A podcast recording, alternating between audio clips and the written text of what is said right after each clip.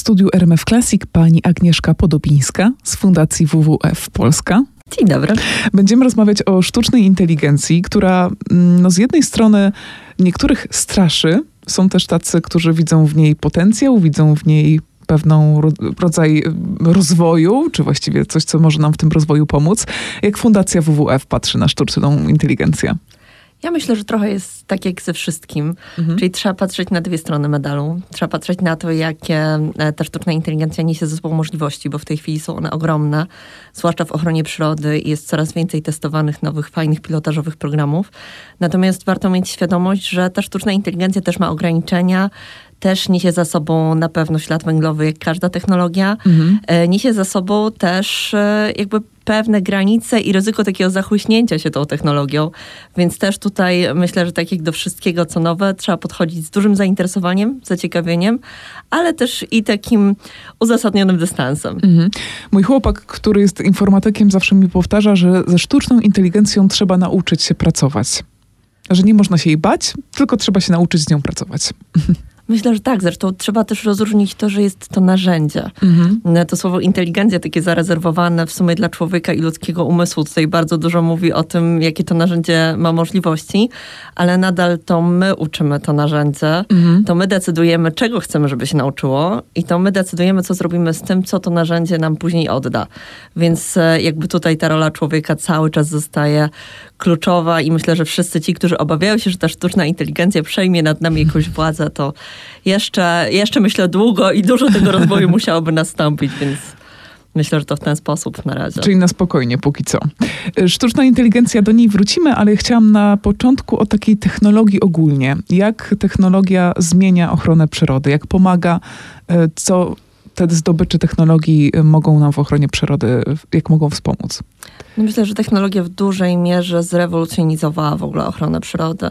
W takim kontekście, że już teraz nie potrzebujemy na przykład e, trafiać do trudno dostępnych miejsc, gdzie czasami w ogóle człowiekowi bardzo ciężko dotrzeć. Mhm. Możemy tam umieścić fotopułapki albo jakieś rejestratory akustyczne, więc jest e, to dużo prostsze, jeżeli chodzi o te gatunki, które prowadzą najbardziej skryty tryb życia. Nocny które na są przykład. Tak, albo mhm. które są wyjątkowo rzadkie, które bardzo trudno zaobserwować, które są bardzo płochliwe na przykład, albo których osobników mamy bardzo ograniczoną liczbę.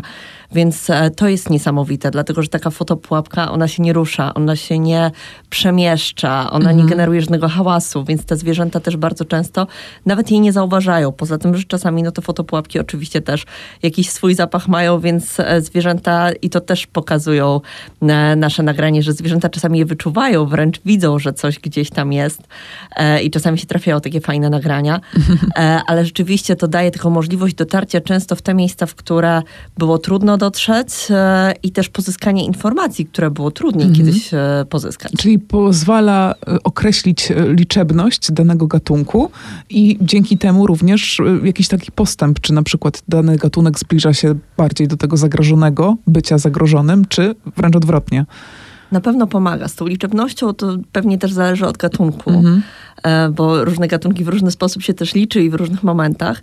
Natomiast na pewno fotopułapki czy rejestratory ruchu pozwalają e, mieć taką pewność, że w danym obszarze jakiś gatunek albo czasami nawet konkretny osobnik przebywa, przemieszcza się, czy stanowi jakieś zagrożenie na przykład, albo czy coś stanowi zagrożenie, ale też e, te wszystkie fotopułapki i sprzęty rejestrują nie tylko zwierzęta, ale rejestrują też kłusowników. Mhm. To jest bardzo duży problem. E, rejestrują na przykład dźwięki pił mechanicznych, dźwięki wycinki lasów, nie tylko dźwięki samych konkretnych gatunków, które później można rozpoznać, ale też na przykład różnego rodzaju zagrożenia. Mhm. I tutaj mówimy na przykład o rysiach? Czy to jest sytuacja, która dotyczy rysi? W przypadku rysi my korzystamy z fotopułapek właściwie w tej chwili z tego, co kojarzę tylko, chociaż pewnie moi koledzy z e, zespołu, który zajmuje się ochroną rysi, powiedzieliby więcej. Mhm. Natomiast e, my na pewno sobie te rysie podglądamy. Mamy też e, obroże telemetryczne, które pozwalają nam śledzić, gdzie te konkretne osobniki są. Mhm. Co zabawne, te osobniki wysyłają co jakiś czas SMS-y ze swoją lokalizacją konkretnym pracownikom terenowym. Więc też często, kiedy okazuje się, że taki ryś jest w jednym miejscu, to trzeba zwrócić na niego szczególną uwagę uwagę, dlatego że rysie potrafią w danym miejscu przebywać dłużej, bo na przykład upolowały ofiarę, ale wciąż przemieszczają się w jej okolicy, dopóki jakby tej ofiary swojej nie skonsumują. Mhm. Ale też jeżeli taki ryś długo przebywa w jednym miejscu i nie wykazuje takich większych ruchów, to jest to dla nas sygnał niepokojący. I teraz albo może być chory, albo może być zraniony, albo mógł paść ofiarą wypadku komunikacyjnego, albo odpadła mu obroża. I to jest najlepszy scenariusz, kiedy znajdujemy tylko obrożę i okazuje się, że ryś nie padł ani ofiarą kłusownika, ani wypadku, tylko po prostu gdzieś ta obroża po jakimś czasie, ona jest też wykonana z materiałów e, naturalnych, więc ona też po jakimś czasie po prostu temu zwierzęciu spada. Mhm, czyli każdy ryś ma taki własny numer telefonu.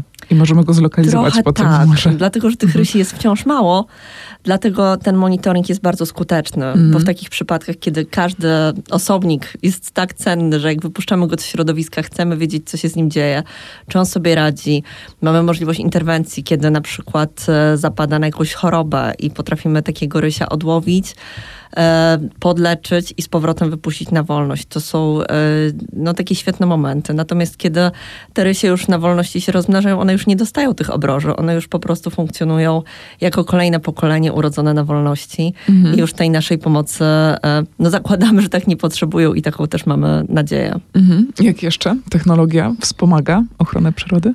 O, bardzo różne sposoby. Muszę przyznać, że ostatnio trochę więcej na ten temat czytałam e, i jestem zaskoczona, dlatego że tak naprawdę mamy dużo narzędzi. Sama technologia pozwala nam zbierać ogromne ilości danych, mhm. natomiast e, my jako naukowcy, jako ludzie nie jesteśmy w stanie często tak dużej ilości danych przetworzyć i ta sztuczna inteligencja, którą uczymy, ona pozwala nam na to, żeby te e, wiadomości, które dostajemy z różnych rejestratorów ze sobą łączyć.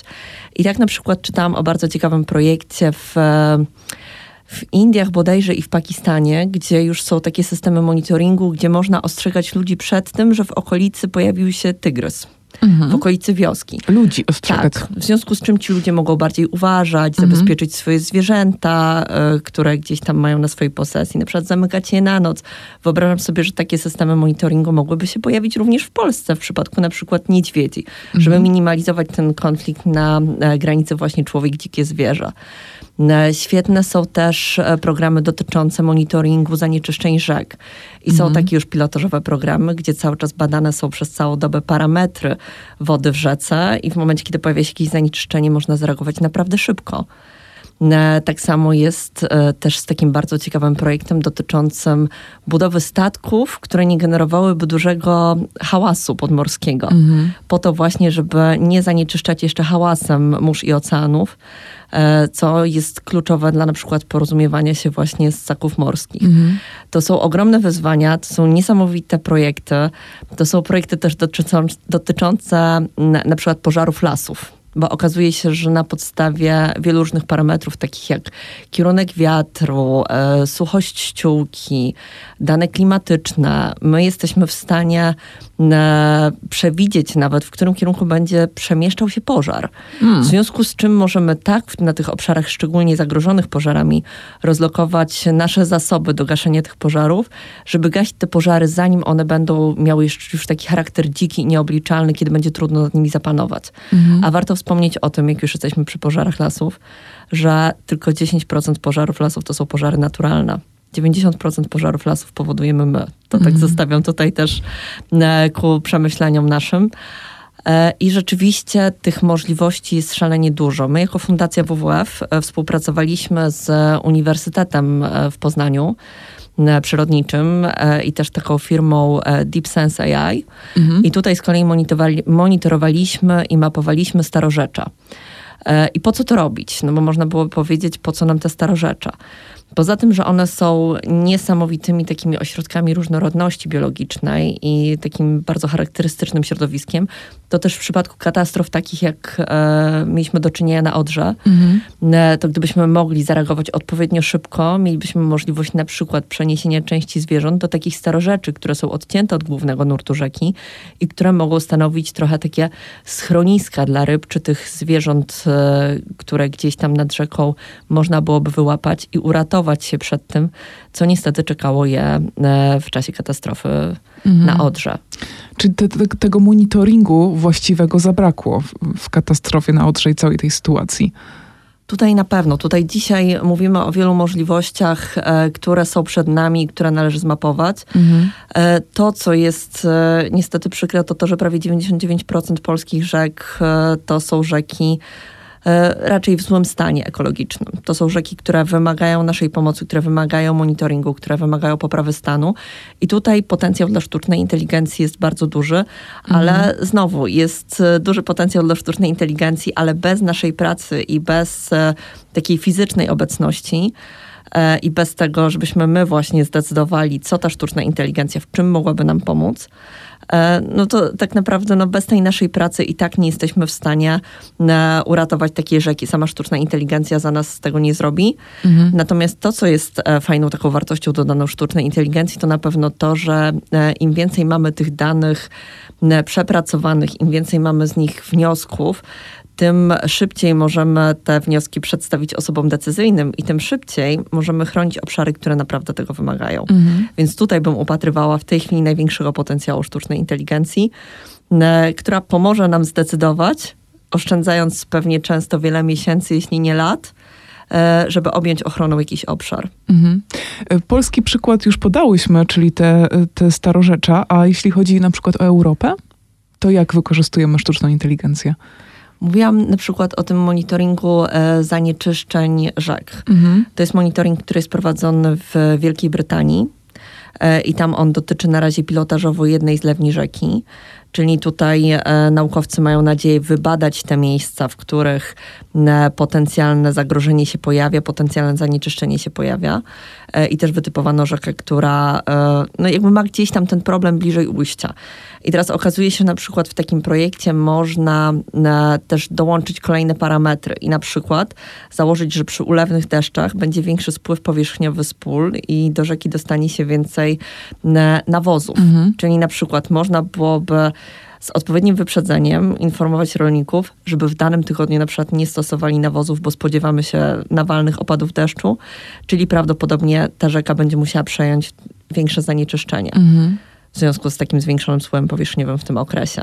E, więc to są tego typu rzeczy. Teraz e, w Tatrzańskim Parku Narodowym rusza projekt e, Biodiversa Plus i on też się będzie opierał na fotopułapkach, na właśnie tym, żeby wzmocnić trochę ten monitoring i wspomóc go w zakresie właśnie czy monitorowania kozic, czy niedźwiedzi. Mhm czy właśnie też Rysi, także e, to też są projekty, które startują u nas.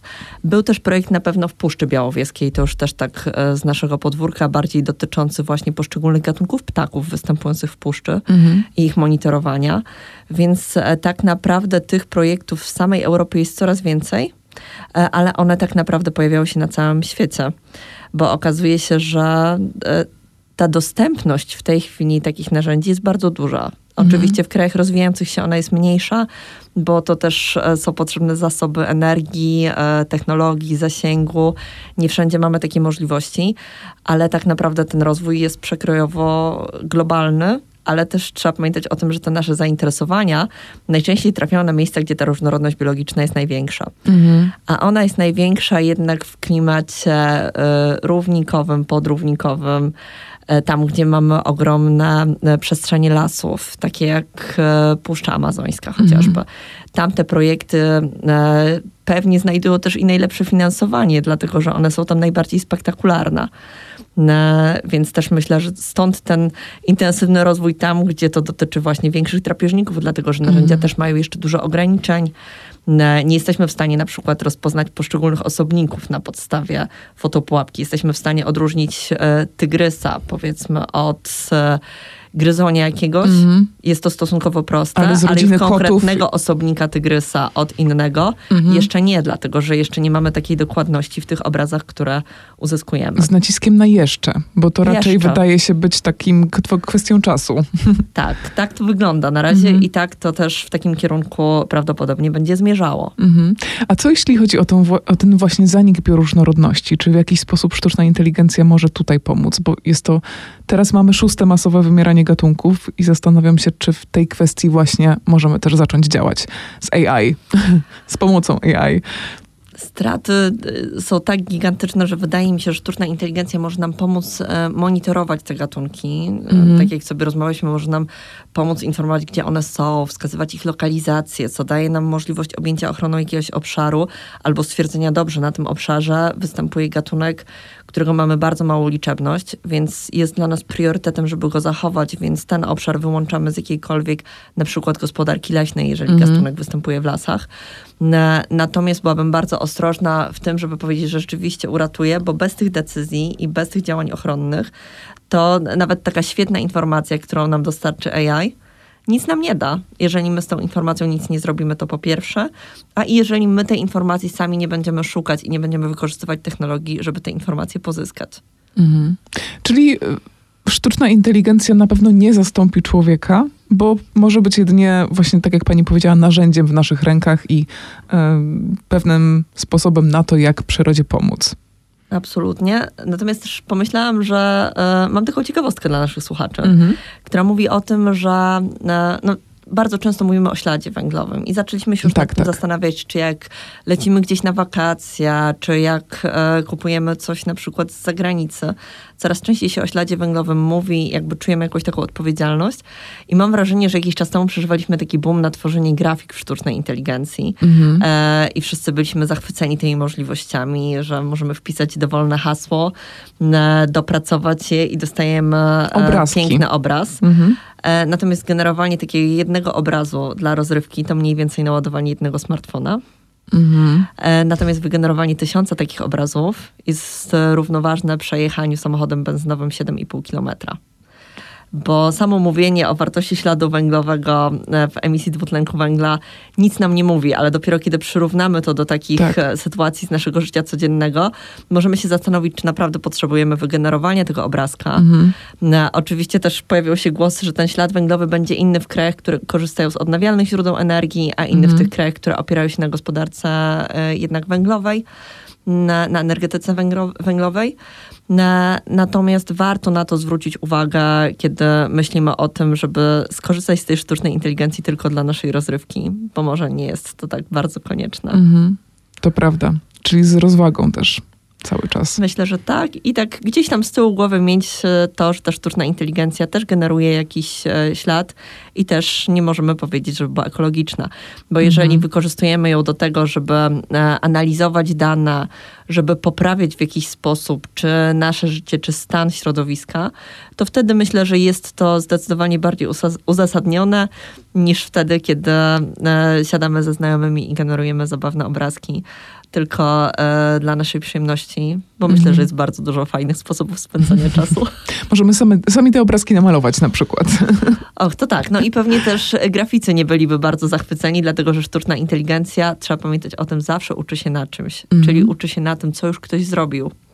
Więc e, to też tak już e, taka może dygresja bardziej etyczna, jeżeli chodzi tak, o sztuczną tak, tak, inteligencję, tak, tak, bo zawsze opiera się to na tym, co stworzył ktoś, czyli na czyichś właściwie prawach autorskich. Mhm.